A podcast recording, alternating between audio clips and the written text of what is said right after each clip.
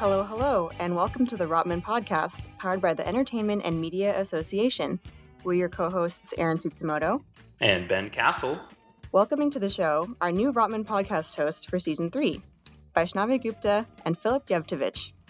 Philip and Vaishnavi are second year Rotman students in the morning and evening MBA program here on campus. Vaishnavi is also working full time as the Director of Consumer Development at Leap Tools in Toronto, an augmented reality visualization platform. Philip is also juggling school with a full time career as Senior Manager of Analytics and Strategy of the men's high performance program at Canada Basketball during his Rotman program. Together, they share a love for podcasts and media as well as entrepreneurship. They will take our podcast in a new direction, exploring the multiplicity of clubs, Rotman festivities, and programs next year. Let's kick it off with a couple of host directed questions. Drumroll, please. What is your favorite podcast right now and why? And we'll start with Philip. Great. So the one that I'm listening to right now, Ben, is called Death at the Wing, hosted by Adam McKay, who you might know from legendary comedies such as Anchorman, Step Brothers, but also The Big Short and some others. So it looks at the NBA and the political climate in the 1980s and how the rapid increase in wealth and drug addiction, uh, you know, persecution and racism in Reagan's America led to several promising young stars losing their lives. So learning a lot about that period, it's it's been uh, very very interesting, and I definitely recommend it to anyone that has an interest in basketball and just society and politics in general. Very interesting. Um, Vaishnavi? I'd have to say the one I listen to the most is the 20 Minute VC. The host invites professionals from the VC and startup world to share their experiences in the field. I think it's great for anyone to listen to, even if you aren't interested in the venture capital world, because the guests often talk about their formulas for success, um, how they got past their failures in life. So it's extremely inspiring, and I think it's also a good looking glass into the future of new and emerging technologies. That sounds super cool. Thank you both for those recommendations. My next question for you is What goals do you have for the remaining part of your Rotman experience? I guess we can start with Vaishnavi this time. So I initially applied to Rotman because I was put in a really unique position. I was hired as the first employee at a hyper fast growing startup. And with my educational background being in science, I found it really tough to grow along with the company's needs. So, kind of my main goal here is to develop a basic understanding of the business world. And through the rest of my time here, I'm hoping I can build upon my arsenal of skills needed to run a business successfully sometime in the near future. Amazing. And Phil? Yeah, so similar to Vaishnavi, I, I came in, my background uh, undergrad was in arts, and I really wanted to take courses in management and really get skills and experience there. But honestly, even in this virtual environment over the last couple of months, just all of the people that we've met in our cohort, which has been so supportive and engaging, I just like to learn uh, and, or sorry, meet as many people in, in different industries over the next couple of years and, and grow the network and really engage and connect with as many people as possible. So this next question, um, you know, it is primarily directed towards uh, Phil, but um, it maybe could be for both of you. How can I sink a three pointer every time? And I mean every time. So Vaishnavi, we'll go to you for your feedback on this one in a sec. But honestly, Ben, it's it's not that hard. Give or take about ten thousand hours. Um, so as soon as Mister Ford opens up the outdoor courts, uh, I'll meet you out there and we'll get started if that works with you. Perfect. Perfect. I think I was going to say close your eyes and pray for the best. So I think Phil's answer is a little better. well, maybe that works too. That sounds like my, yeah, that sounds like my method there. And I think this one might primarily be for Vaishnavi, but what, what does the future of augmented reality look like in the retail space? Yeah, definitely. So I think that's a great question, especially because of the pandemic that we're in right now. Online shopping was already really big before COVID, but I think the pandemic accelerated its digitization. Since people couldn't shop in person for so long, companies have started investing in smart ways to easily and confidently shop from home.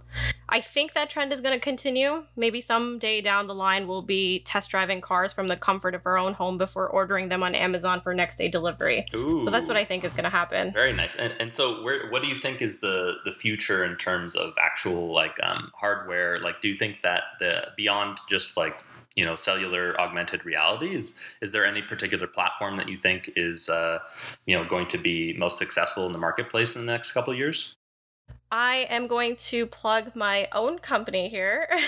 so we work in the we work in the home decor industry and I think any company that is focused on softwares that are easily available rather than VR where you need to buy headsets and things like that are probably going to be booming. So I guess uh, do, do you see like the HoloLens as being uh, you know sort of like an alternative to all that or um, do you think that pretty much everyone's going to be accessing this through their cellular device? I think probably through their cellular devices, I think it would be pretty cool to be using things like the HoloLens, but I think we are maybe at least 50 years away from that being the norm.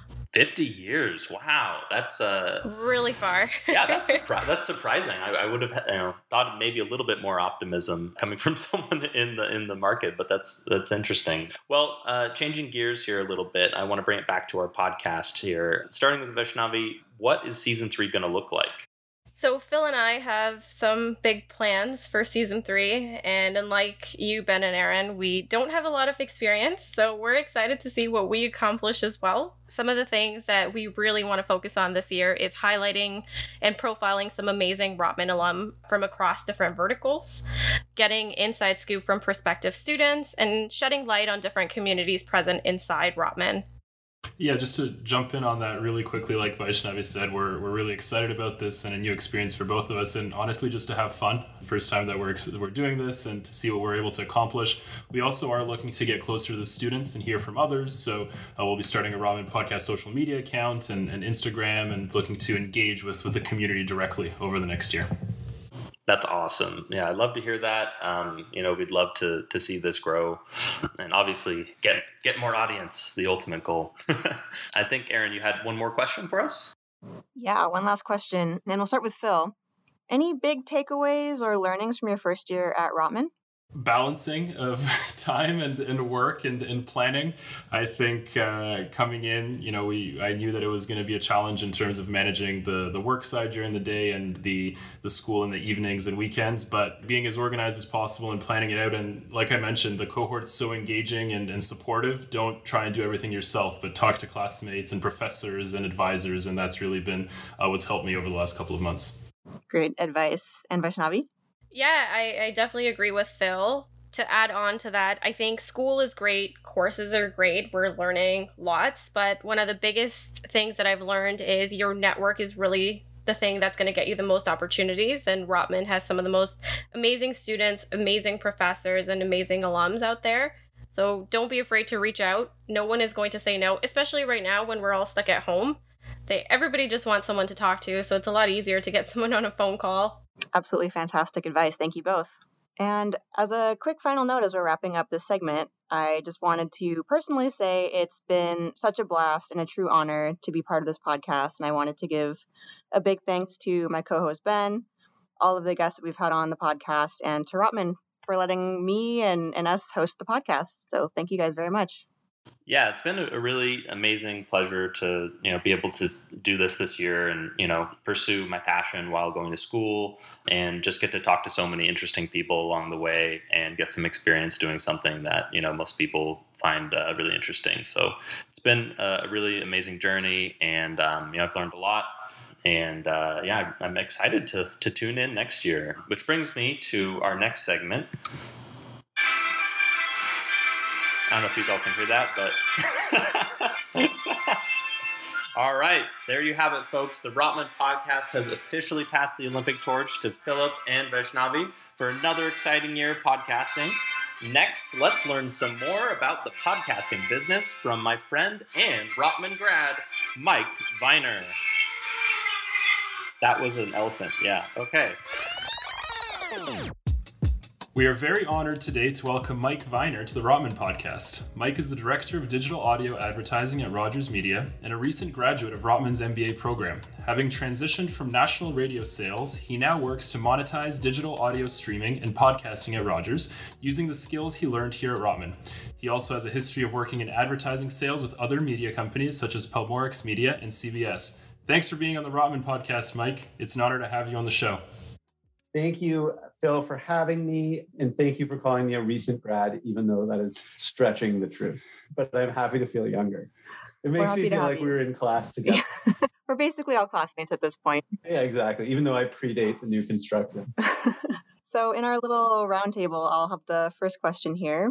It looks like you've built your career off of broadcast and radio advertising from pretty early on. So, what is it? What was it about the media industry that interested you, and how did you first get your start? Yeah, it's interesting. So, I I grew up around media. My dad was in sort of the media business. You know, you, you grow up around an industry and you sort of are, you know, uh, surrounded by it. And it was always a fascinating industry to me. It was, and it remains so. It's like, uh, you know, the product is kind of cool and the people are cool. It's an interesting, exciting place to work.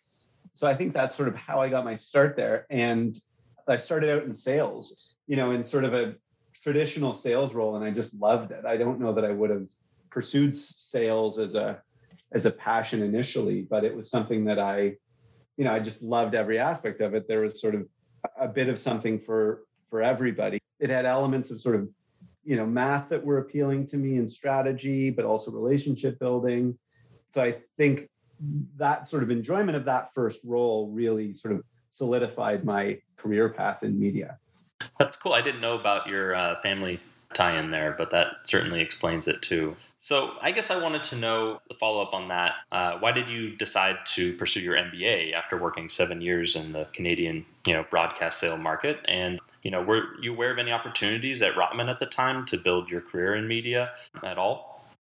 It's interesting because I was thinking about, you know, my time at Rotman and I got into my MBA because I thought you know, although I was in this really, I enjoyed this job quite a bit. There was people at my company. It was a really flat company, and there were people at the company that had been there for their entire career, sort of doing that role. And it was a good job. There was nothing wrong with doing that.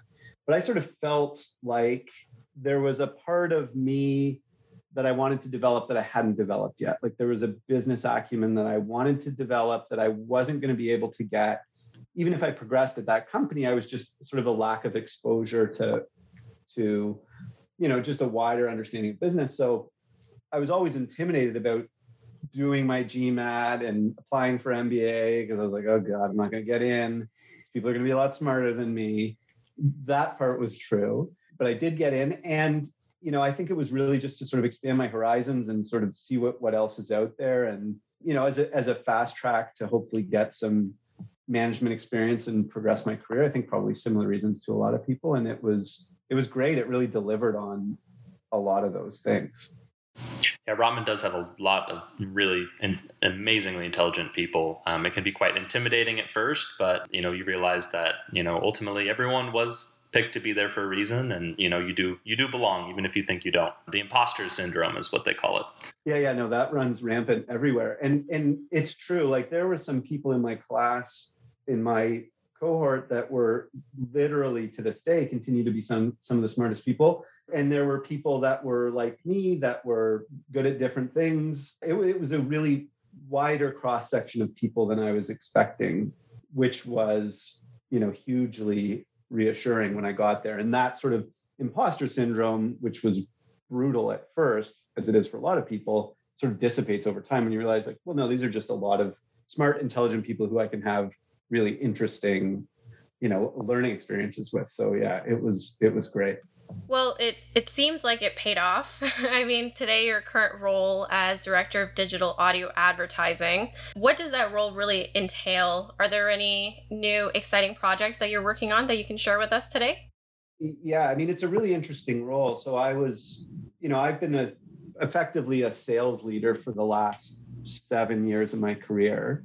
And this is really a different role for me because it's sort of creating a product from scratch. Like we launched this business, and digital audio advertising at Rogers Sports and Media comprises podcast advertising, which is a business that we're really still in the process of building, both the content side and the monetization side. And you know, we have 56 radio stations throughout Canada, and people are starting to listen to those radio stations through connected devices like smart speakers and that sort of thing. So, my job really is to take those two products to market and work with our sales teams to really understand the capabilities and make sure that we're actually selling these products as we create them. So, it's a really interesting place to be. And yeah, there's tons of exciting things on the horizon. We're forever launching new partnerships, new shows on our Frequency Podcast Network and our Sportsnet Podcast Network. And there's lots of new products coming out, like the fact that these are delivered digitally as opposed to a broadcast signal, which is how radio's done, allows us to do a lot of really interesting things. Like we're starting to think about interactive ad units where you can actually speak to an advertisement and and in, engage with that, which is interesting enough from a consumer perspective, but it's really interesting for an advertiser who gets some feedback on how have people responded from a sentiment analysis to your messaging. Can we tweak it? Can we optimize it? Can we make it more effective for you? And a lot of those tools are new to a traditional broadcaster in many ways and it's really cool to be on the sort of leading edge of that that's that's interesting mike and if i reluctantly admit I sometimes skip over those ads in the podcast. Just click that 15 seconds a little bit. But if they're interactive, I mean, that's that's that's pretty cool. Just taking a, a, step back, and you know, you've been in media and broadcast advertising since the early 2000s. How has the landscape changed over over the years? Yeah, massively. I sort of touched on it a bit before, but you know, I think the you know when I got into radio advertising, it was 2003, and the internet obviously existed, but digital advertising was like an ugly cousin to sort of broadcast advertising. And so, you know, in that time, that has completely shifted. You know, digital advertising now is bigger than TV, much less radio. And so it's just become so much more sophisticated in, you know, how advertisements can be targeted to users, how user data is used in campaign optimization. Entire industries have been invented in the last 20 years, including the podcast industry that I now work in. I mean, it's such a change, it's hard to sort of describe. We went from, you know, a static traditional broadcast industry that consisted of, you know, TV and radio and, you know, satellite radio kind of came in and obviously cable TV through the 80s, but there was no major shift. And then it's all been turned on its head, where now you know, as a traditional broadcaster, we've had to reinvent our business to sort of compete with these digital players that we were like, oh, you know, who cares about Yahoo?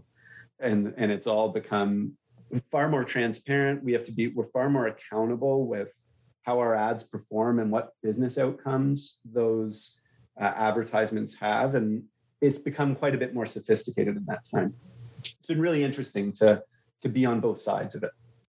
That is really interesting. And you you did touch on a lot of maybe the strategic benefits that advertisers might like about it. How has that shifted in terms of maybe the skill set that you have to bring to your work?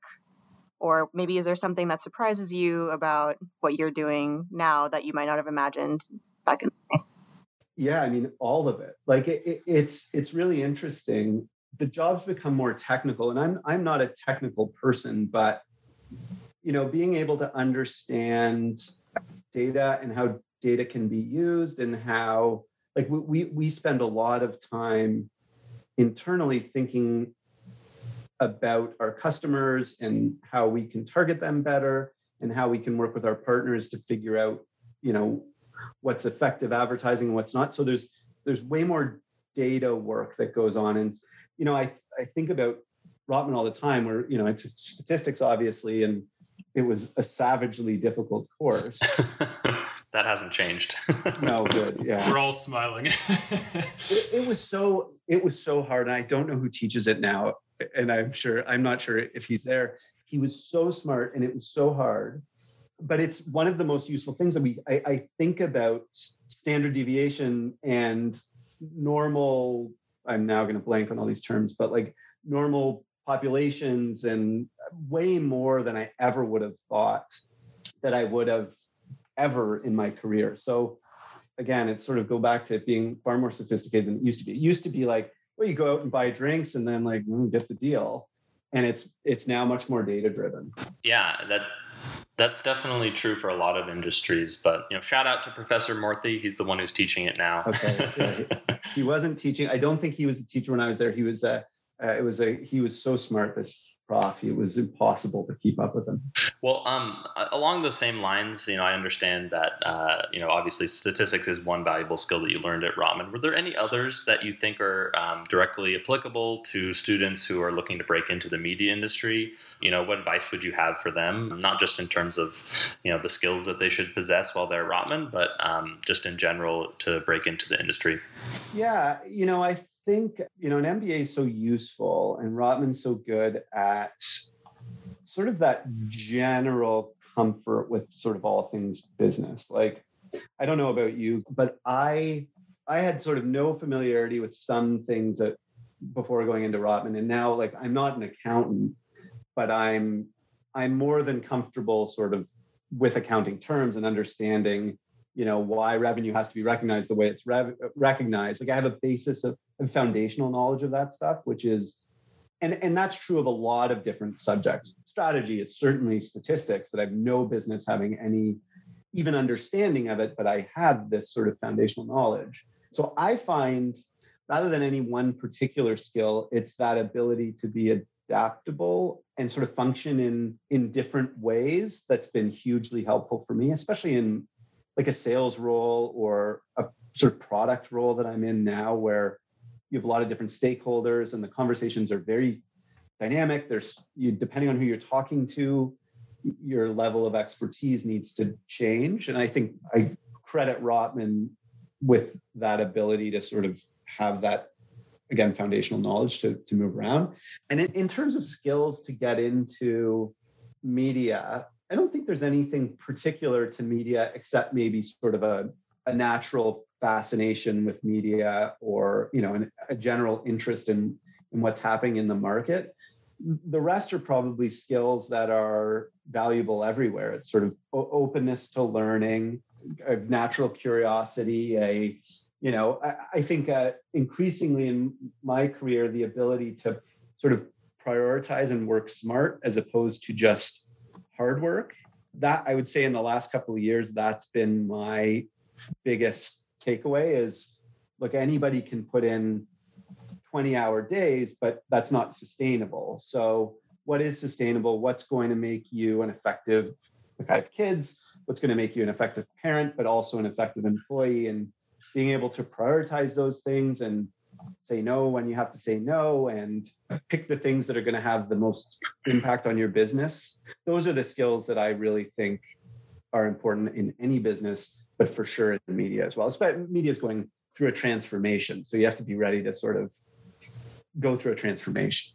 It's uh, ups ups and downs as we as we go through this super fun yeah i definitely agree with your Rotman giving us a acumen for business to just be able to hold these conversations. With my background in science, I often find myself at bars trying to understand why people are talking about the debt equity ratio around me. But now I can definitely hold those conversations on my own. So, you know, even I remember prior to going into my MBA, even like reading the newspaper and you know yield curves or, or interest rates and how that affects everything else, and it's like you don't really realize what you pick up over the course of your two years or four years, depending on what you're doing, until after the fact. And you're like, I don't think I was familiar with this, or like this wouldn't have made sense to me. And again, I'm far from an expert in any of this. I wouldn't want to write an exam again. but but I get it. I understand the general principles, and it's enough to usually skate by uh, without getting called out it's like a key to a, a completely new world that I didn't understand before. So, so what are your favorite podcasts right now? What are you listening to today? Uh, well, obviously, Frequency Podcast Network are you know are my favorite shows. We have the Big Story, which is our uh, sort of daily news show, which I, I uh, obviously promote because it's the show I sell, but I legitimately I've always felt it was a really well executed podcast. And that's The Big Story, hosted by Jordan Heath Rawlings. So I obviously listen to our podcast frequently. I don't know, podcasting is such a funny space because there's some podcasts I listen to that are so weird that I'm like, I don't know, like, you know, that are about health or running. I run. So I listen to this one called Run to the Top. Like me and four other people, I'm sure, listen to it. You know, there was a show on ancient aliens which is that ridiculous show on a&e and it's a, it's a terrible tv show and i don't watch it but these guys i don't even know how i stumbled across it but these guys are so funny that i sort of couldn't stop listening to it. So i listen to a wide range of shows. I'm always sort of trying to figure out who's advertising you know what canadian brands are advertising and how do i sort of steal that. So i I do try to listen to as many as possible to sort of see what I can catch, but some just guilty pleasures too. Yeah, I mean, I, the Ancient Aliens uh, tangent there. So, Vice Media recently produced a program about people just watching Ancient Aliens, and I was like, really? Like, is this is this really what the future of media has become? Uh, you know, with with Action Bronson, but but you know, I had no idea what Ancient Aliens was until I, I was just skipping through Vice Media and saw this and was like, wow. So it, it doesn't surprise me that there's also a podcast on this phenomenon, but man, it just makes you wonder what is it about Ancient Aliens? Why are there so many programs, not just about the concept itself, but around this this weird television show? It's it's absolutely bizarre. Yeah. it is a weird it is a weird television show. I think that's it. Like yeah. I think it's yeah odd content, and then the characters on it are especially strange. So I think it's the perfect mixture of like aliens and strange people that is just too compelling to put down. I have to continue this tangent. Sorry, Mike, real quick. It, a little bit different, but what's with our obsession as a as a human species with true crime in podcasts? I don't know. Is there every time I go through a chart, it's like true crime is like one through ten. I I, I don't listen to them personally, but do you know like what is it? I don't know. It's that's a really good question because you're right. It is true crime is clearly the you know it started with Serial. That was sort of the first big hit in podcasting obviously people are, find the content compelling. I'm not a big true crime listener either, although we, my wife and I did just listen to Dirty John, which was in LA Times, and that was an interesting podcast too because it was a started as a newspaper. It was a big collaboration between, you know, the LA Times and and uh, it, it was really good. I mean, they're really compelling stories, and I guess that's what's interesting about them. And I think people saw the success of Serial and realized that there was a genre there. But I, yeah, no, I, I don't think it would have happened had Serial not been so successful. But uh, yeah, I don't know. I don't know. I, they're crazy stories. they're crazy stories. Fair enough. I did listen to the first serial, and it, it was engaging. It was it was crazy for sure. So one other thing that we're looking to do this year, Vaishnavi and I, with the podcast, is shed light on different communities present inside Rotman, highlight clubs. Uh, were there any that, that you remember looking back uh, at Rotman? Any clubs that you participated in that you specifically enjoyed, or case competitions perhaps that uh, that stay with you to this day? Yeah, I mean, yeah, it's hard now. I can't I can't really remember all the things I did back then, but yeah, it all stays with me. Like the case competitions. I remember once, and I don't think it was a club. I think it was part of a course. We had to do. I think it was an operations course, and we had to run like a simulation overnight and we had to create a business and run a simulation over like it was over a weekend or something like that and we were all we were all, I mean, everybody was always there late, but we were all there sort of overnight and having to figure out like, do we go to sleep while our business is running overnight or do this should somebody be on top of it to make sure that like the whole thing doesn't blow up? And it was those things like those outside of coursework or those team things where it's like this is so weird. It's like 11:30 and I'm still here and I'm you know trying to watch this thing. That that's what really sticks with me is that sort of kind of teamwork based stuff where you're at the 11th hour and it was exciting and tiring and all those sorts of things. That's what sticks out for me at, from my MBA for sure was just that like team thing. In terms of specific clubs, like I don't know. I yeah. It, it was it's all a blur. Yeah, fair enough. Well, hoping that you know we, we can maybe get into person and in that building soon. So I think I don't know about you, Vaishnavi, but I've been in there about once in my life or twice. So hoping we can get back in at some point and experience that. Thanks, Mike, for sharing it. I've never been in there. I can see it from my window, and that's about it. that's too bad. I spent so I graduated in 2012, and I spent the last year of my MBA listening to the construction of the brand new building. And I think it opened sort of six months after we left. So it was this incredible new building that we got to listen to being built. I, it's too bad this pandemic is ongoing, but at least you get to see the building. Yeah, hopefully, you know, you two since you have two more years left. If this next year doesn't work out, you'll have a bonus just in case. But hopefully that doesn't happen. But yeah, I kind of wish we had another year left now that I think about it. Got cheated out of that second year of the MBA. Uh, let's not go crazy here. Yeah, I mean, that is that is not a sentiment I ever had. I mean, I loved it.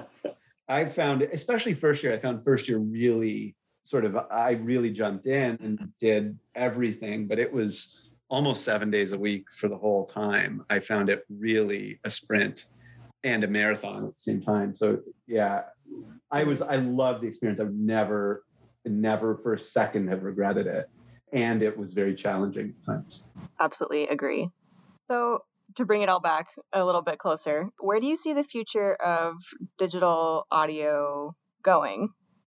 Yeah, it's interesting. I think um, we're we're at a very early stage of digital audio advertising. So I think you know podcasts are growing exponentially. They're still tiny uh, relative to television, and particularly in Canada, it's still a really small business. So I think there's tons of room to grow, and there's tons of room for marketers to figure out how to get into podcasts at scale because it's hard to find a podcast that reaches a lot of people, which is what ultimately what marketers are trying to do usually.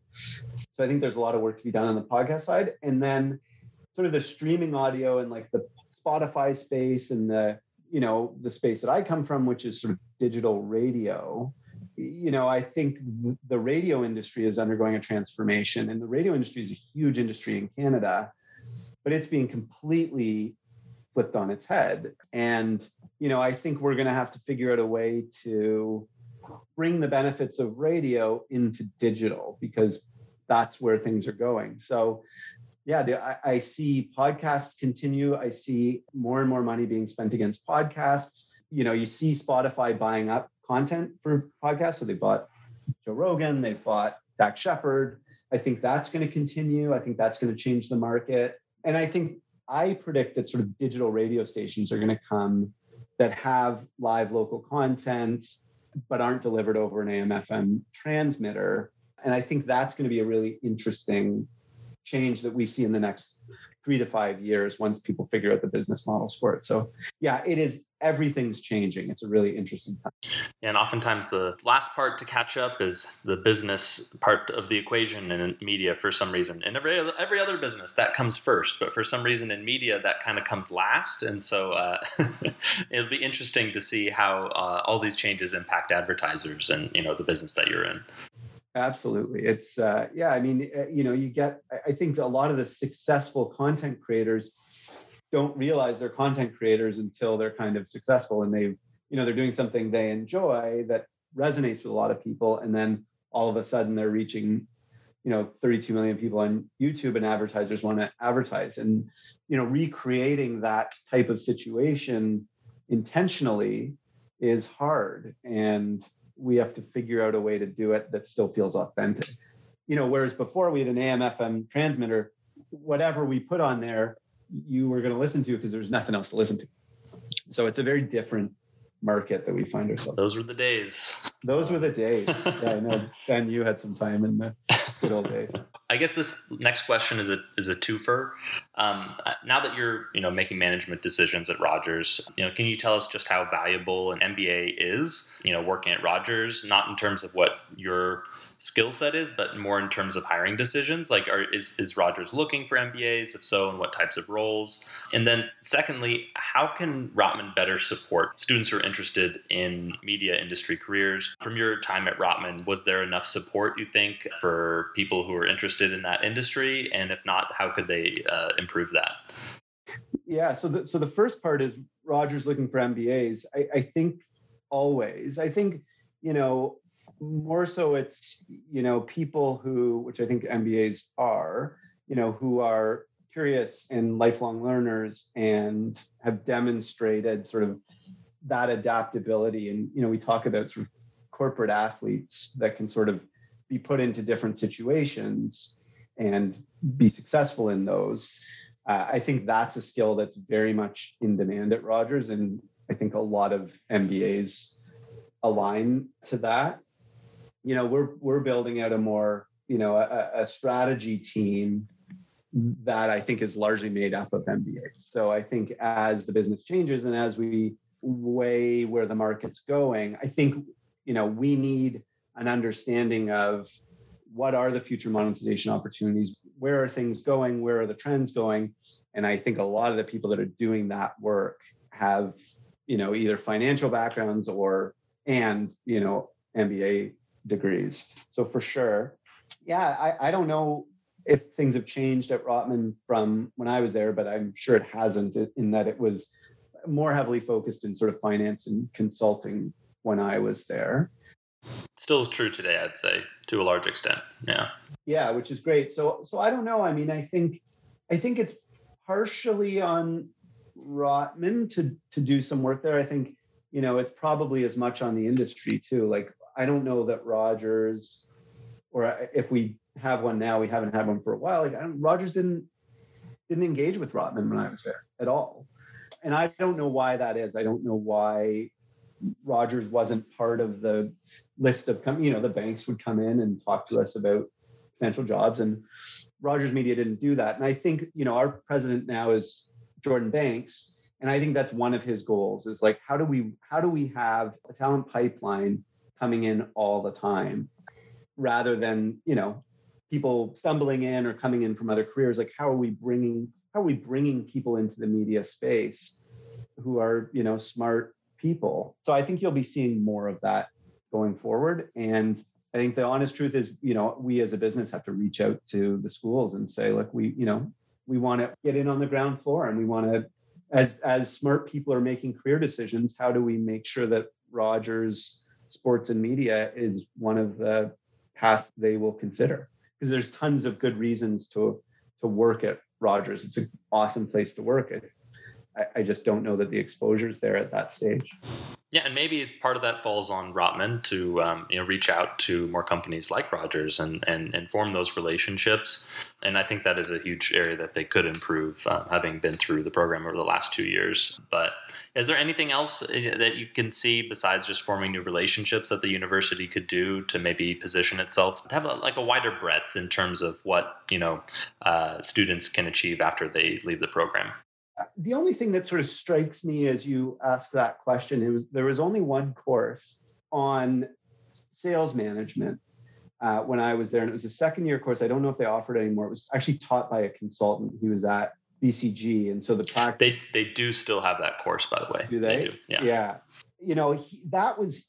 I can't recall the guy who taught it. He was brilliant and sort of really practical in his knowledge about sales. And and his point and I think he was right, is that Rotman didn't spend a ton of time on sales, which is such an important part of every business. And and I don't know if that directly responds to your question about sort of the media space, but I think that there's certainly for me, the sales course was the most applicable course to the, the job I do today, where it's like pipeline management and like very specific sales management things. That was really interesting to me. But yeah, I could could Rotman, you know, expand some of their coursework to include things around media or advertising? There, there's not a ton of coursework when I was there that talked about that stuff. I don't know if there's a huge amount of interest. I think if you go to Rotman, you're sort of inclined a certain way. Maybe you're more inclined to be interested in finance and and consulting. So, yeah, I mean, certainly expanding the course load, expanding those relationships with media. I think you know doing what you are doing and you know creating your own versions of some of these different media is probably interesting for people to understand what's out there. I think these are all useful steps in sort of building that the breadth of what people can get into from rotman. Thank you again to mike for being on the rotman podcast. We appreciate you taking the time to chat with us. Thank you very much for having me. Please cut out anything embarrassing i said And that's it for the episode. Thank you for listening to the Rotman podcast. Be sure to follow us at EMA underscore Rotman for updates on the latest in the club and all upcoming podcasts.